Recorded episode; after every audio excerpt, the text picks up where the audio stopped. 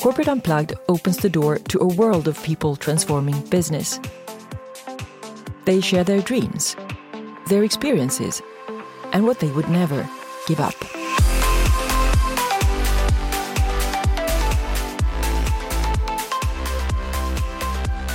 So I'm so glad to have uh, Nathalie Molina Nino here with me in New York. Welcome so much to my podcast, Nathalie. Thank you. I'm thrilled to be here and I'm thrilled to have you in my office. Yeah. it's wonderful. So we are uh, at uh, the 56th Street. 57th, right yeah. No, so 57th. Mm-hmm. Uh, okay, I entered from the 56th. Ah, Okay, in, uh, right in the core of, of Manhattan. yeah, Billionaires Row. Just as an introduction of Nathalie, she is the uh, CEO of Brava Investments and the writer of Leapfrog, the new revolution for women entrepreneurs. Uh, Nathalie launched her first tech startup at the age of 20, and today she is committed to delivering returns to investors while making a catalytic impact on women in the world. And she's been called a super connector and fuel core of a network, tapping into the right resources to get stuff done and done quickly. So, Nathalie, I've, I've read an, an article in the Washington Post that describes your company like this. Brava aims to create a billion dollar portfolio from scratch by bankrolling startups on one condition the businesses must disproportionately benefit women. What is your why with Brava? Hmm.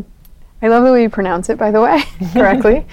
My why with Brava is to bring in a next generation of investing in women that is more thoughtful and to focus on outcomes, which I say a lot because I think that we have in the last 10 or 15 years in focusing on the importance of investing in women, we have focused too much on tokens, right? Hmm. This idea that having Marissa Mayer be the president of Yahoo is somehow going to fix gender parity for the whole company or for the whole industry, or having a black president is going to solve racism in America.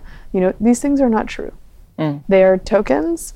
And what we know is that when it comes to real social change, when it comes to real economic change, any sort of systems change, it doesn't filter down from the top. It comes from real thoughtful systems approaches that are more grassroots.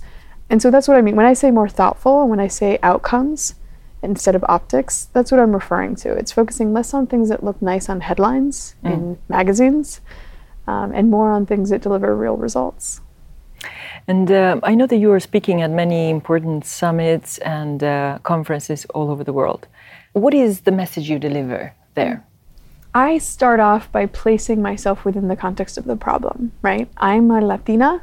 Uh, I grew up with immigrant parents in the sweatshops of Los Angeles, right? And so, certainly in the United States, this mythology of the American dream, right, um, is is something that is still pervasive. And so, I go into spaces like that and I tell people, look, yes, immigrant family, you know, not from wealthy, uh, you know, um, environments.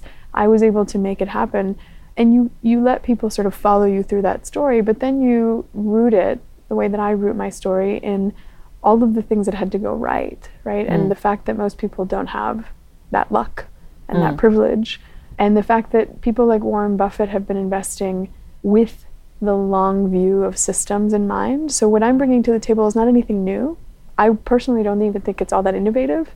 But when I go to these conferences, what I try to do is I match these two things together. I say, look at my background and look at Warren Buffett's way of investing.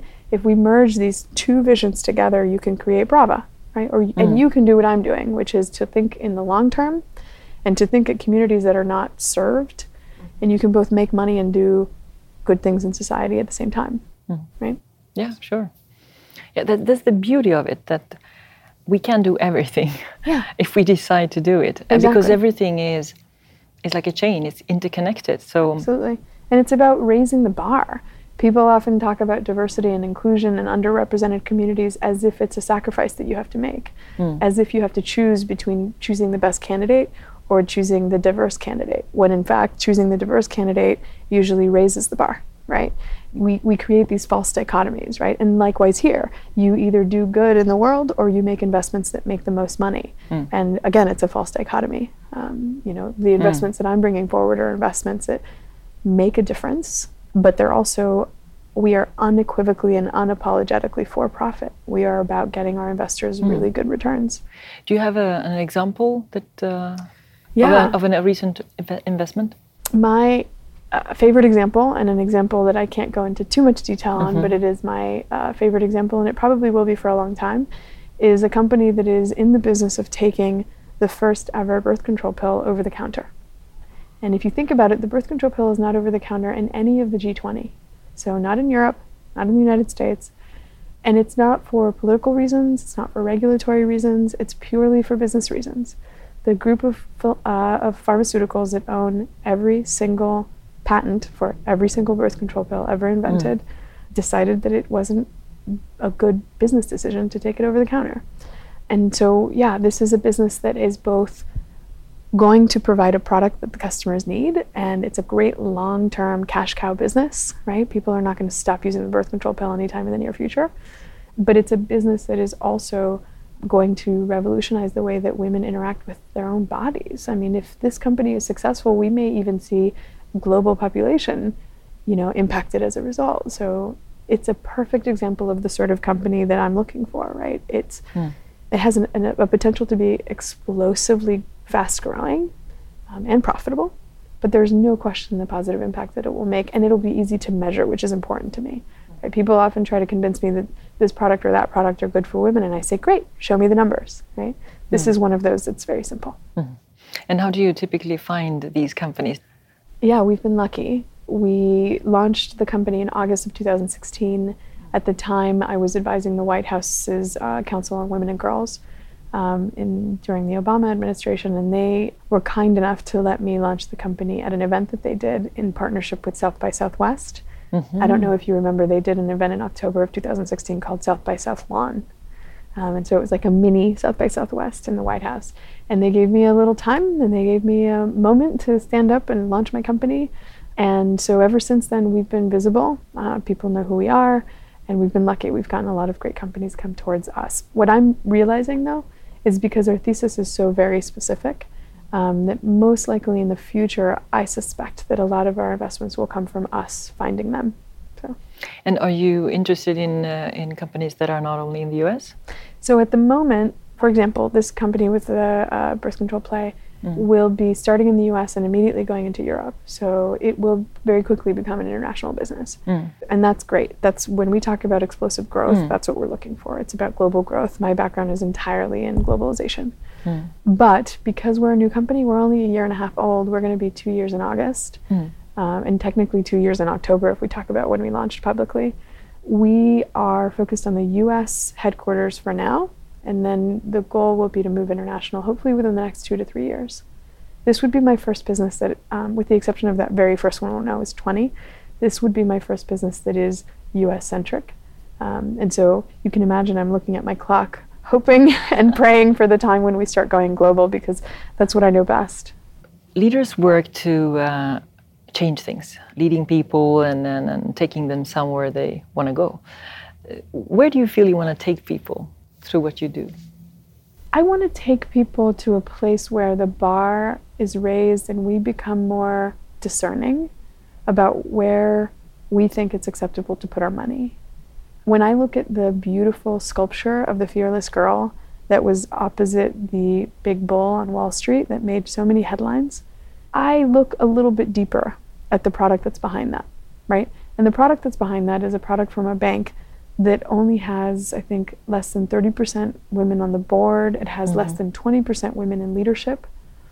And yet here they are talking about how it's important to invest in women's leadership, right? So they're not practicing what they preach. And then if you look at the criteria that they use for which products are allowed to be in their ETF, mm.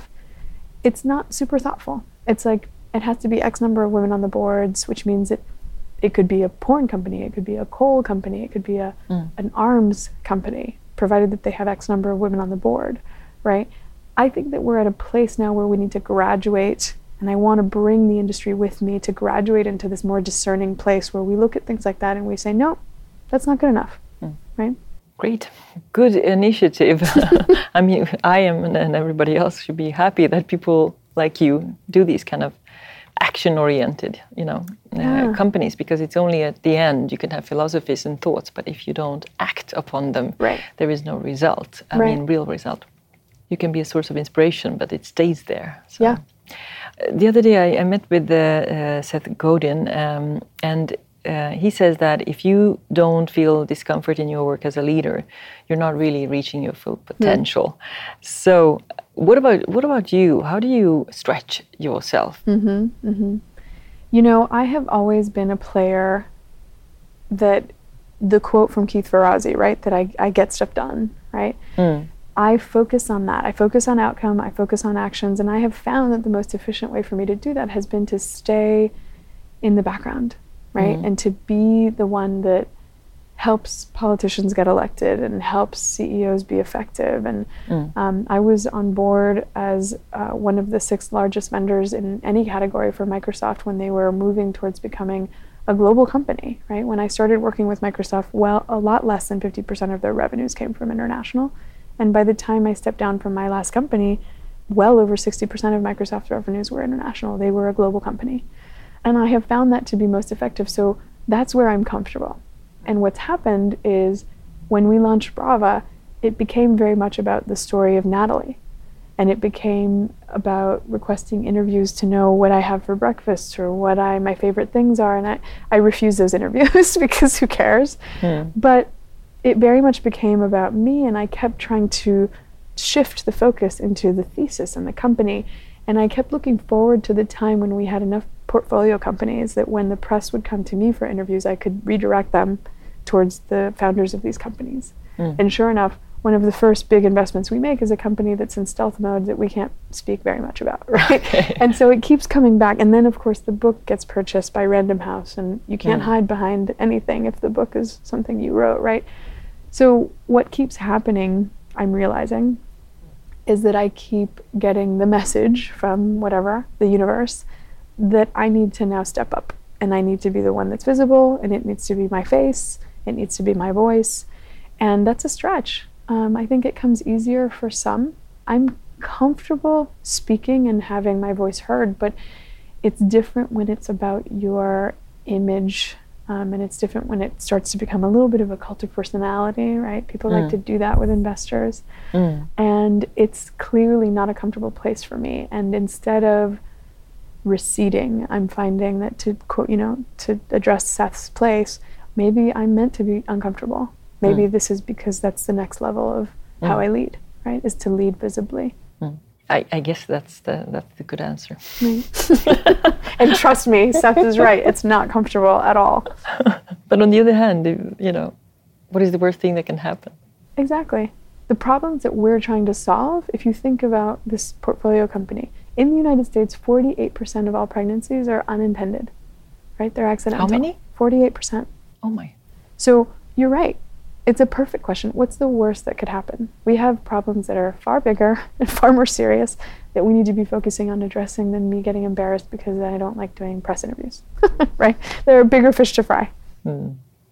And uh, going back to, to you, even if that's what not what you wanted, No. but still asking asking, asking the question about your passion. You know, it comes from the word patire. You know what that means, right? To suffer in a way, in the sense that what is it that you are so fascinated and in love with that you want to spend time and energy on that really maybe it, it's tough uh, and maybe it's going to make you suffer as well, but you're willing to do it anyways. If you think about my career, I am a woman who is from a community that is deeply underrepresented in tech, and I spent all of my adult career in tech, right? So I went from being the only woman in the room, the only Latina in the room most of my career, and then I took a little bit of a break and I went to Columbia University, Barnard College. I co founded the Center for Women Entrepreneurs, and I was surrounded by diversity. I was surrounded by women. I went to this like comfortable place. And so, to answer your question about what would I be willing to do, um, even if it meant suffering, is what's worse than the lack of diversity in tech? It's finance. Yeah. I mean, what could possibly be right? So I've in, I've on purpose found myself in an industry that is one of the few industries that could possibly be worse in finance. So I realized that this is it. You know, for me, when I looked at the source of so many of the problems that I was seeing with women in business, um, education is a part of it, mentorship is a part of it. There are all these different symptoms of the problem, but the real root of all of these problems is the fact that women don't have access to capital. And so, as much as being in finance might not be my favorite place to be, um, and yeah, it, it has and probably will create some suffering, um, it's a sacrifice I'm willing to make because I just think that you have to go to the root of the issue, and this is it. It's women and power. You know, the problem of women and the lack of power fundamentally is about the lack of access to capital. Mm. Good point. And what kind of transformational points in your life have so far influenced you the most? You know, I've told the story a lot and I'll I'll always tell it because it shifted that false dichotomy that I keep talking about that people present us, right? You can't do good and make money. In my case, it was you can't be effective, you can't be ambitious, you can't be successful without being cutthroat. Because that's what I learned, right? And then early in my career, I had the good fortune, uh, now, even though it was a terrible situation, of being in a situation where we had a, a massive customer who was very unhappy and was actually threatening to maybe sue my company. And I had to turn this project around. Right? I was like the fifth person that was brought in, and it was like, okay, this is it. She turns it around, or like we're gonna get sued by one of the biggest companies in the world. And I was unapologetic about coming in and just making sure that this thing would get solved. And after many months of working, we were in the final stages of finally delivering the product. And the only person on my team that knew how to do that called in sick. Oh, gosh. Mm-hmm. And after all that work, after sleeping in the office, I mean, after just, you know, six months of hell, we were that close. And it was all in the hands of this one guy which actually reflects poorly on me, right? Because if that was such an important part of the process, why would I leave it in the hands of one person, right? It, mm. If it's anyone's fault, it's my fault on a process front, right? But the bottom line is this one guy was the only one that knew how to deliver the files and he showed, you know, he called in sick. And so I called my chauffeur and some of my team and I said, You will go to his home and you will bring him in the office by whatever means necessary. And sure enough, they brought him in and sure enough, he taught a few other people how to do this and the Problem was solved, the files were delivered. And I was satisfied. The next morning, he called in sick again. And I was dismissive. You know, I was like, ah, I don't care if he's sick or not. The fact is, is now we solved the problem, right? And then I was told that the reason he was calling in sick the second day is because he was in the hospital with cardiac issues. And I realized in that moment that I had put a human being second after profits. And I also realized that this is not how I was raised. I was raised by parents who were kind, by people who taught me to, to be a different kind of human being. And somehow I had lost my way. And I had put, you know, the company over a human being, which is ridiculous. And so that was both the hardest, one of the hardest things that's ever happened to me. I did it to myself, but it was also probably one of the best because it happened to me while I was deep in my career, but I was still in my 20s. And it forced me to say, wait, even if this is what I was taught, even if what this is what I saw around me, this is not how I want to live in the world. And this is not how I want to run businesses. And this is not how I want to, to move. And it forced me to evaluate what, what were my priorities and how do I want to exist in business and in my life. Um, and it changed everything. And I would say that it probably has changed every step of my career ever since. Mm. It's interesting that these, um, you know, moments and people in the right mm. situation, mm. how they can change us. Yeah. Uh, and if you look at it, of all kinds of events over a lifetime, mm. that's just a microscopical part of it, and yep. still, it is really a, turning point. Yeah. It, it's huge, right? I mean, it's those moments when you're forced to look at yourself, mm. right? Mm. What would you say today is some kind of a long-term formula or solution for all kinds of companies or organizations. Right. I love that you asked that because that's that's how I think. I think in terms of long term and I think in terms of systems, mm. right? And here's what I would say. I would say we live in a world that is obsessed with counting heads or counting things at the top, right? So you have lean in, right? And all of the headlines related to the lack of women in the C suite. We don't have enough women CEOs, COOs, CMOs, etc.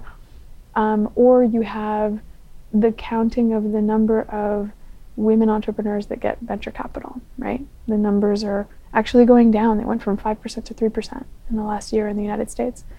And so we're obsessed with counting things at the top and the number of CEOs and the number of founders, but we're counting, in my view, if we really want to look at long term solutions, the wrong side.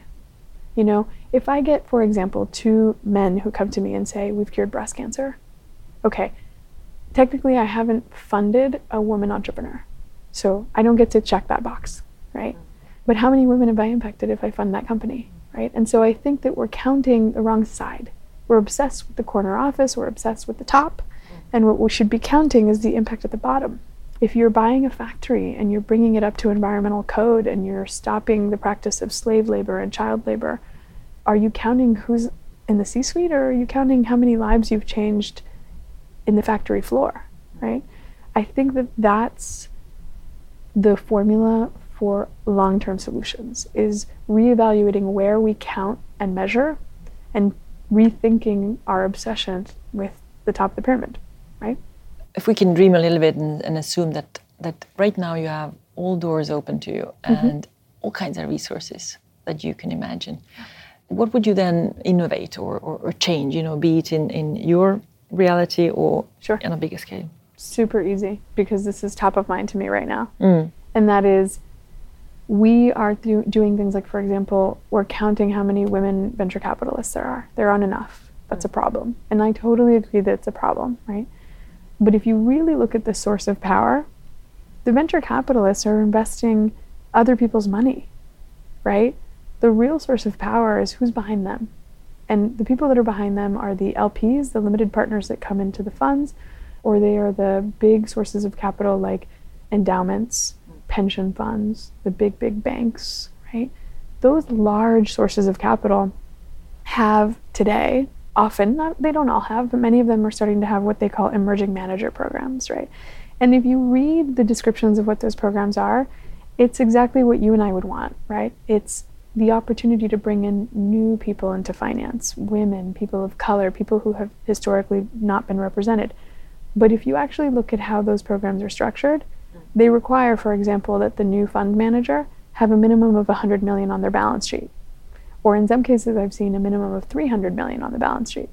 So, how many brand new fund managers that are women or people of color just happen to have $300 million burning in their pockets, right? So, that's one of those things where I think let's go deeper into the root of the issue. And if I had all the doors open in the world, I would sit down with all of these large sources of capital and say, You're doing it wrong. Let's fix it. Let's actually create some real pathways for the finance system to truly change and to represent people that are not at the table right now. In, in Europe, they're talking a lot about, in general, the finance sector being, you know, transformed and will very soon be transformed into something else. What that else is, there is a big discussion, mm-hmm. but still, somehow, some kind of big change, easier, more human friendly, customer centered kind mm-hmm. of thinking, mm-hmm. simplifying things and making it easy and smooth for people yeah. that they can truly trust their bank. Yeah.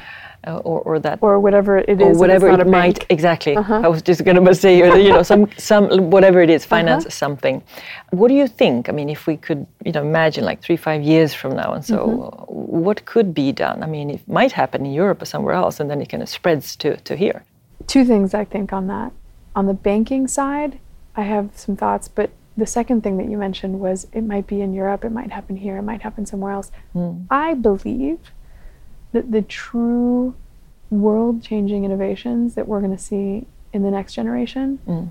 are going to actually come from the global south. And I have an issue, for example, with the term globalization. We've been using that term for a long time, but really what we mean is from the West to everywhere else. That's what we mean by globalization, right? It's kind of a one directional thing. Mm.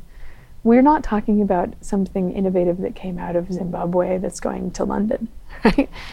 But I think that that's the future. Mm. And I think that um, we have built in the West organizations that are big, huge ships that require a lot of resources and a lot of time to move, right? They require Mm. research and development and all these high budgets and regulatory reasons why you have to clear all these different hurdles. Whereas somebody, you know, in a country in Africa can test a new technology out, boom, next thing you know, millions of people are using it. Now it's in five different countries and it's Yeah. out there. And it happened in like a year or something. Mm. And so I think the speed, the agility, um, I think a lot of the xenophobic tendencies that we see rising in the West will Mm. force a lot of people to stay in their countries and not necessarily come into the US because they're not allowed or into Europe. And in the end, what that means is that means we're taking a lot of the brilliant minds that might have otherwise been here and they're staying in their home country. And what, what are they going to do? They're going to innovate and they're going to do amazing things that will hopefully change the world. So, where it's going to happen, I have an opinion, and I do think it's going to be in the global south, which is why I'm eager to have Mm. my company go global soon. And then, in terms of what's going to happen, I look at things like the global network of women that got together and marched right right after Trump was inaugurated in the United States. And I think the only thing that that massive group of women did, not that it was not significant, but that group mobilized, took to the streets, and made history.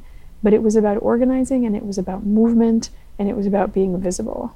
But if that same group of people using similar systems did as much mobilization in the world of banking, right? And simply said, we're not going to bank with the banks, we're going to bank with hmm. ourselves. We're going to use the blockchain so hmm. that we just work around the banks and work directly with hmm. the people that we can see and talk to and hear and whose hands we can shake. You know, as soon as those systems start to be mature enough that that same network that already exists, in my case, the thing that, you know, concerns me with women, as soon as those same networks start to be used for more than just marching on the streets, but actually banking and transacting and building houses and sending our kids to college and all of these basic, basic things, I think that we're going to see a huge revolution in the finance space. And it's going to look like what we're seeing in other categories. It's going to be women driven and it's going to be accountable so that if you're Bank of America and you're funding things that you're ashamed to be banking with, then that's going to have consequences. Mm. I'm truly looking forward to this. Wouldn't it be amazing? yeah. Yeah. we, just decide and do it. Yeah. Let's just do it. Uh, One of the companies that I'm looking at, in fact, Uh-huh. is a bank. It's started by two women. And if they're successful, they will be the first bank charter that's given in New York City in over a decade. And it's a bank that's focused on servicing small businesses. Um, and it's exciting. It's not the future that I just described, but it's like it's a step in the right direction. Absolutely. Yeah. And if you could give one piece of advice to leaders, and then you know you can define what those are, what would it be? You know, I worked with someone with an expertise similar to yours when we were looking at the branding of the company. Mhm. And like you, she and I believe that branding is more than just pretty images and nice names, right? We have to live our values, we have to understand what those values are.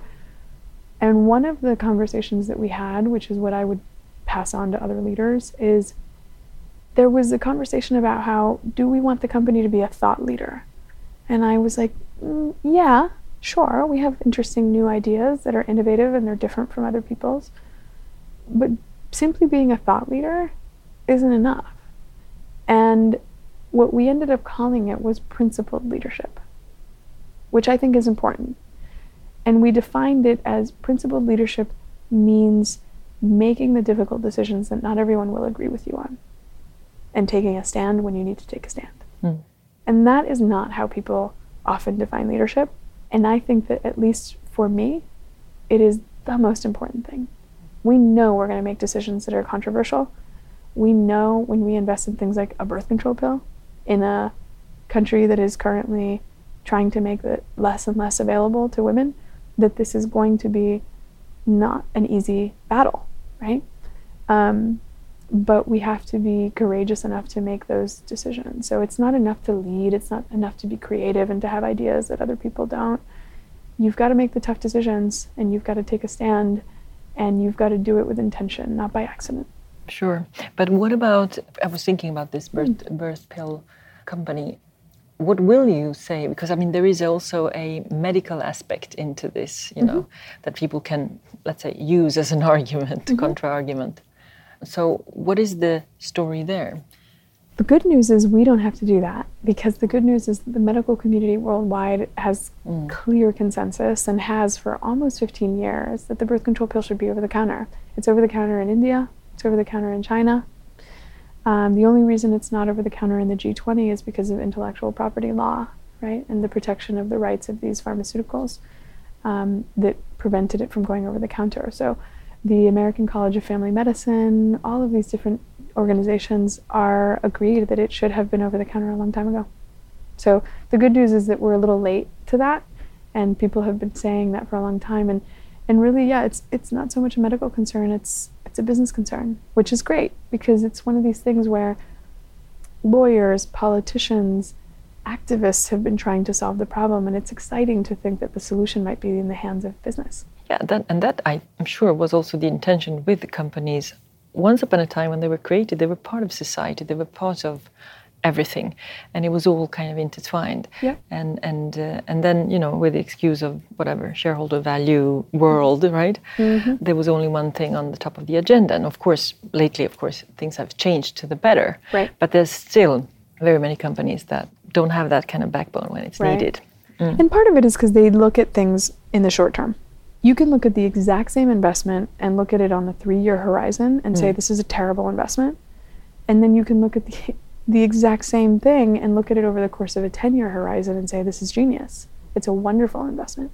If you have the patient capital um, and if you have that longer view of an investment, the possibilities open, right? And so a, a company like this has the potential to be a brilliant, you know, mm. Berkshire Hathaway style investment but you have to think of it in the long term, right? And so I think that that's part of what we have to do is we have to shift in terms of our what our horizons are and the numbers support it because if you look at how many venture capitalists that think in the short term are actually successful and actually returning you know true true returns to their investors the percentage of them is minimal most venture capitalists are losing money which is why nobody has a large allocation of their portfolio in venture capital it's high risk and most people aren't getting any returns and so you know, that's fundamentally what what needs to shift, right? Is is the time horizon. Are there any companies that you admire, not because they're all perfect, perfect, but yeah. they're doing lots of things good? Yeah. There's a company that I'm watching. They actually closed their Series B before I formed my company, so I didn't have an opportunity to invest in them. But they're called Honor. And what they do is they've created a marketplace for elder care professionals, which in the United States, elder care professionals typically work on contract, which means they have no benefits, no insurance, nothing like that, and which is ironic given they're caring for other human beings, right?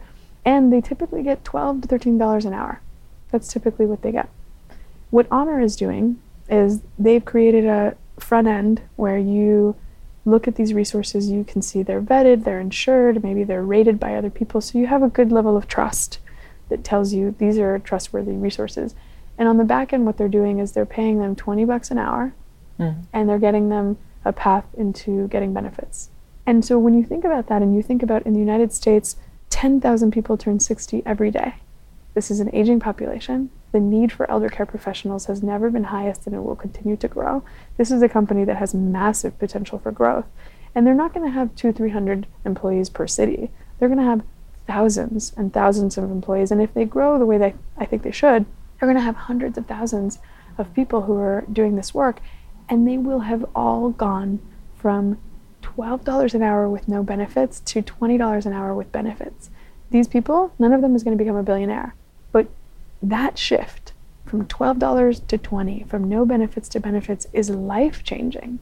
That's the difference between being able to send your kids to college. That's the difference between being able to have a savings account for an emergency, right?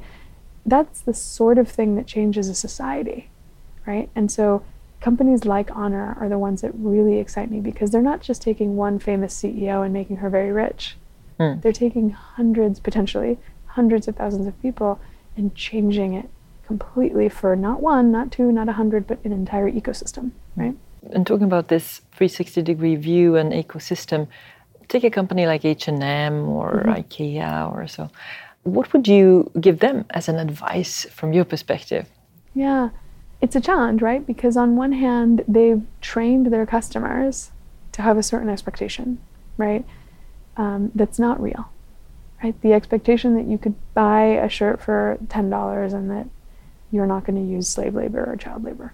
So I think that what has to happen for a company like that is that either they're going to be put out of business by others or they're going to put themselves out of business, right? And I, as a as a CEO of a company, I would rather put myself out of business and be a part of reinventing the company. So it's a true reinvention, and it's like the Kodak story. Nobody wants to go the path of Kodak, right? I mean, you want to be the one who sees what's next. And I think when it comes to some of these companies, it's about spending as much energy as you spent in the beginning, starting your brand and educating your customer, in reinventing yourself and in facing the reality that what you built is not sustainable and that what you have to reinvent yourself as requires bringing your customers with you and educating them and hopefully making it just as sexy as it was in the beginning, right? But doing it differently. And, and that, mm. it, I don't underestimate how massive that is. But the alternative is that, you know, they will go the path of Kodak and they will go the path of these companies that no longer exist. And they did it so, so quickly, right? The death of companies is coming faster than ever before these days. And I hate it when people move and do things out of fear, but I think that the opportunity that they have in front of them is to create an entire new business, right? I mean, reinvention can be growth. And who do you see would take their market share? I mean, we're just using these companies as an example, yeah. but I mean, I think the disaggregation, right, and the hyper-local movements mm that we're seeing will eventually have the effect of rendering some of these groups unnecessary, right? I don't need to have something shipped from China and into a warehouse in Brooklyn so that I can buy it at IKEA if I have a well designed marketplace that gives me easy access to every carpenter within five blocks of me that is making a table.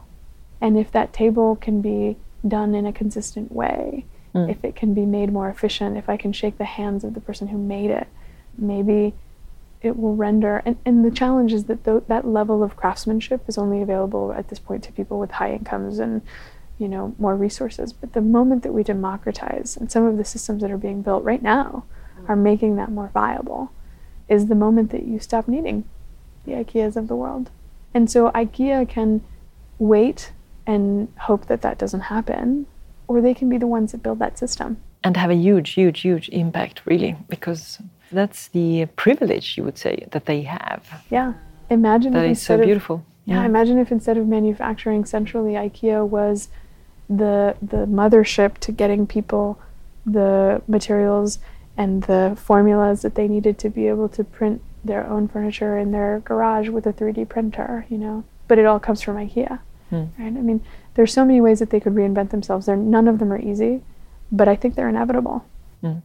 What do you think is the most important thing for all companies right now to focus on? I mean, if there is one kind of common denominator for everyone. I think part of what needs to be done now is to take inventory of where you stand. I think every company has a ticking time bomb somewhere in their supply chain that is just waiting for the right journalist or the right lawsuit or the right something that has the potential to be really explosive and damaging to their company. And I think the opportunity that that affords is the urgency to say, I'm not going to wait for somebody else to find that. I'm going to find that myself. And I'm going to do that by shifting the culture within my company to make it so that we reward people who find the problems rather than hide the problems under the rug, right? Mm. And so it's one of these things where it's not a one time thing. It's not like, let's do an audit of our company and see how we're doing. It's a question of shifting culture so that what you have is if you have 50,000 employees, you have 50,000 auditors, right? Whose job it is to find all these different, not just inefficiencies, but also societal issues, the harassment issues, all these different things that are so top of mind at the moment. And that we reward people who find these things within our companies and we reward them because they're making our companies better, right? And so I think that that's not something that comes from the outside. Like I said, it's not an audit, it's not a third party consultant. It's something that you build within your company. And the only way to do that is to shift culture. Hmm. And that is not always easy. What is your, when you're building now your own uh, company, mm. how will you build, build the culture? Will it be something that kind of emanates from who you and the others in the company are and what you think on a daily basis. And it's kind of just something that is you know evolving within the team as such or is it going to be something that is already defined as the way we should be and then mm. align? I think companies need to have a true north but i think that that's all. Like just because you know that this way is north and this way is south doesn't mm. mean that there aren't 20 ways to get there right and i think that as leaders you have to be open to the fact that you might have had one path. But that's not where you focus. You focus on the north.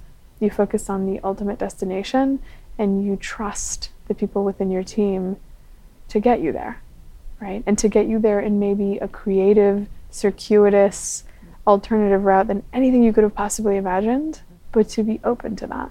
And one thing that's been helpful to me in learning those lessons is that I spent the number of years before creating Brava at a college campus where my bosses basically, I mean, you know, it's an academic institution, but you're serving ultimately a bunch of teenagers, you know, and they're brilliant. And we know had the opportunity to work with the Malala organization where everybody's boss was at the time, right, a 16 year old kid from Pakistan, right? it requires a kind of humility, right, to realize that really good ideas, if you actually care about that, are going to come from the brain of a 19 year old kid or a 60 year old person. Or, you know, I mean, there is no formula, right? That They come from everywhere. And so I think that that ultimately is probably the key for me. It's, it's about setting what the true north is, but being flexible about everything else. And, and what about the uh, different age groups in society? I mean, very much in the US, also in the in, in big parts of, of Europe. If you're, let's say, 25, 50, whatever, you're kind of in that group where things happen and mm-hmm. things are moving. There is a flow, there is an energy. So, and then all of a sudden, I've seen many companies when you are like above 50 or so, mm-hmm. all of a sudden things are redesigned so that they plan for an exit of these people because yep. they're becoming too whatever stiff or whatever mm-hmm. they, they they think or too expensive yeah is one of the main factors i guess yeah. so how do we make this company that, or organization that we are trying to shape for the future include all of us because we're all going to work until i don't yeah. know work whatever that is you know but sure. be active as yeah. people until we are 70 80 until we have the health there's no reason to go retire for, for, for what you know in fact the data says that the longer we work the the higher healthier. the quality of life is, right? Yeah, the healthier exactly. we are. Yeah. I go back to the data, and maybe this is me being an engineer, and I always go back to the data. But for example, in the US, the data is super clear. You wouldn't believe it, but the data is super clear that entrepreneurs over the age of 50 are twice as likely to be successful. Mm. And yet, the obsession and the cover of every magazine, right? It, it's not about entrepreneurs over the age of 50. But if we were focusing on data and we were focusing on the actual mathematical chances of people succeeding, we would be mm. focusing on entrepreneurs over the age of 50. And I suspect that the same thing is true in corporations where maybe it shifts, maybe it changes, maybe the value that someone begins to provide an organization is different as they get later in their career. But there is value. And it's a matter of measuring it, and it's a matter of tapping into truly what that value is and making sure that we're tapping into it. And I think that that's not a question of us deciding do people over a certain age have value. It's a question of the organization saying you have to do the work.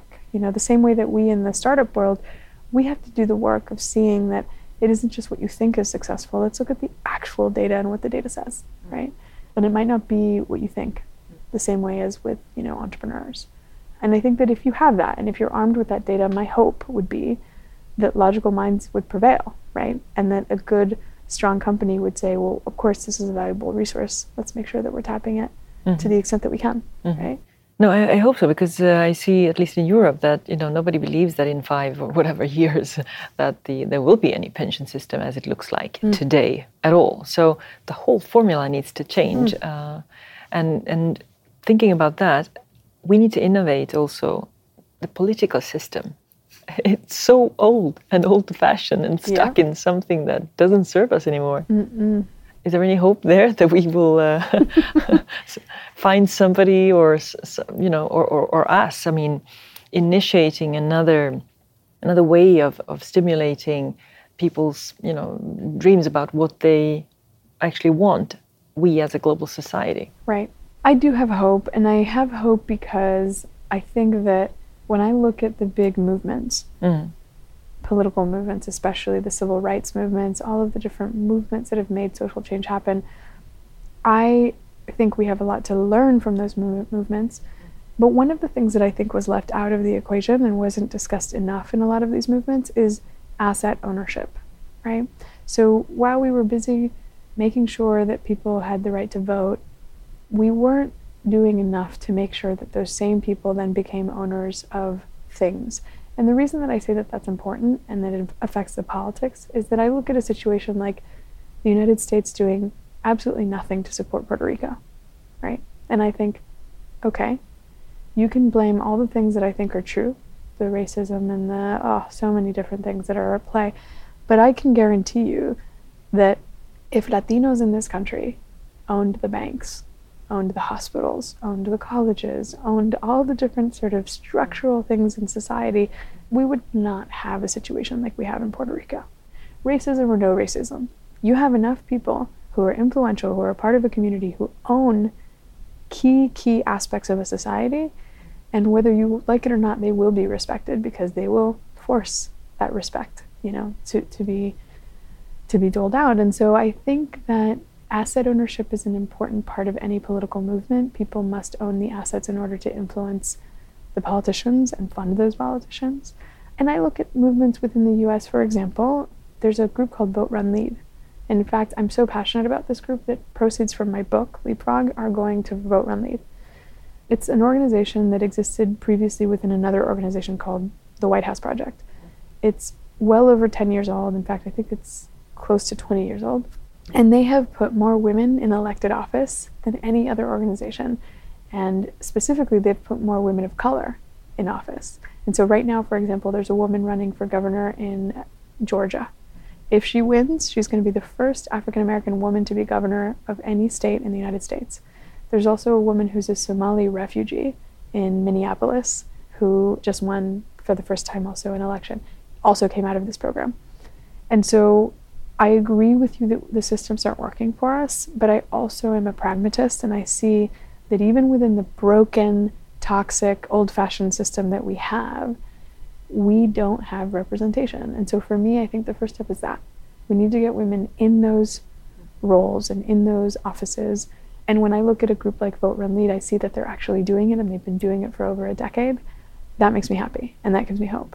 My hope is that once you get enough representation in those offices and in those broken systems, that they'll be smart enough to, to actually fix them and change them, right? But we can't have a voice in that conversation unless we have a role and we're actually in those seats, right? So I feel like that's first and that's where a lot of my energy is going. And um, as a as a final question, what do you think the world needs most at this time? Hmm. I know it's a very big question, but it's kind of uh, sometimes, depending on how you look upon things, it can be also a simple answer. Yeah, I was uh, hearing a beautiful conversation between Brene Brown and all of her work with vulnerability, and Krista Tippett, who has a podcast and a radio show here called On, On Being. Um, and they were having a conversation about, I think it was about proximity. They didn't use that word, but I think it was. It was about this idea that no matter how much you hate somebody, no matter how much culturally there might be, right? I'm an Israeli and I'm a Palestinian, and I've just been wired that this is not somebody who is my brother or my sister. If you create proximity, and if you force that proximity, and not not forced as in like you're standing next to somebody, but if you really create circumstances by which people must see each other and be seen and have conversations the way that you and I are having, it's hard to hate someone when you have that proximity and you see their humanity. And so it's a really tough question because, on one hand, the short answer to your question is I think we need proximity. On the other hand, we live in a world where that is happening less and less we have Skype calls, we have phone calls, we have the internet, you know, we have uh, false proximity. and we have the courage of being anonymous, right? And the courage of the lack of proximity sometimes to harm people. So I don't know how you do that. I don't know how you create more proximity in a world that is actually in the business of creating less. But I think that's the key. And I think that if you're in the business of whether it be starting a business, whether it be creating that social change within your corporation, whether it's starting a political career, I think that the key is create proximity where you can. I was recently hearing from one of the organizers of Time's Up that as they create the new Time's Up organizations, right? There's Time's Up Entertainment, there's Time's Up Advertisement, advertising, excuse me. There's now Time's Up, uh, the venture capital group. They're all the little Time's Up that are popping up. The recommendation from a seasoned, experienced organizer like Gloria Steinem is when you're building these structures and you're creating these new organizations, get in the room. Don't do phone calls. Don't do, you know, Skype calls, but like get everybody to be physically in a room when you're building something new and get them to look at each other in the face, get them to have lunch together and everything else. It's it's super old fashioned, but if you're building something, I think that that's how you create the glue. And so maybe we do use these other tools and these other mechanisms once you have already built the foundation of something. But if you're in the business of building foundations, you've got to have proximity. Yeah, and, and every time I study what's happening in a room with people, that's where the magic is, always.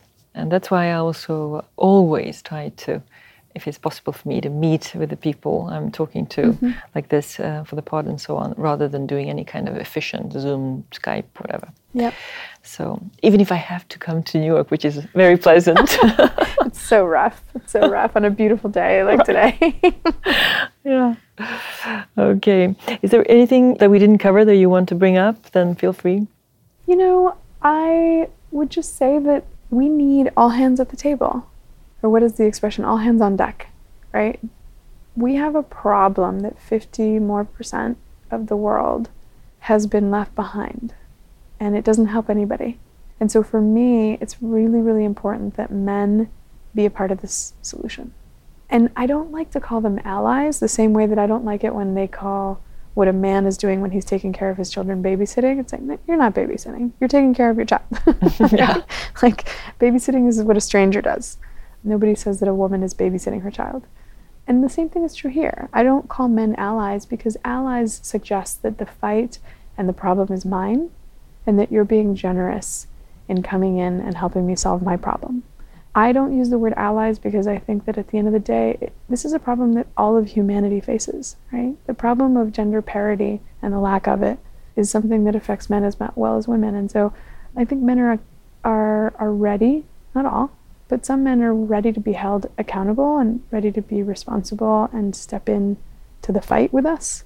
And I think that we as women, especially women leaders, we have to let that happen and we have to help and guide and make sure that these people who have more power, more influence, and usually more capital are part of the solution. And I think that that's really important. And I think I see that across the board, whether it's politics or business or entrepreneurship. It's, it's important. And I think it's something that more people should do help each other. Yeah. And the last question is uh, how was it to be on the podcast, just in uh, general? First of all, I never get to sit comfortably on a sofa and just have a conversation and look at somebody in the face. So that's wonderful.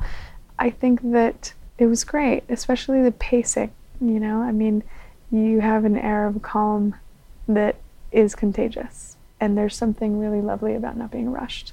Thank you very much, Nathalie. You are wonderful. Thanks for sharing everything. And I want to say that for those of you who want to find out more about Nathalie and her work, you can head to bravainvestments.com and also follow her on social media, of course. Also, do read her book, Leapfrog The New Revolution for Women Entrepreneurs. So remember to subscribe to the podcast on iTunes and Spotify. And I truly appreciate if you share this episode with your network and friends for impact. Thanks for listening. And until next time, live with purpose and remember to unplug. Chao. Chao.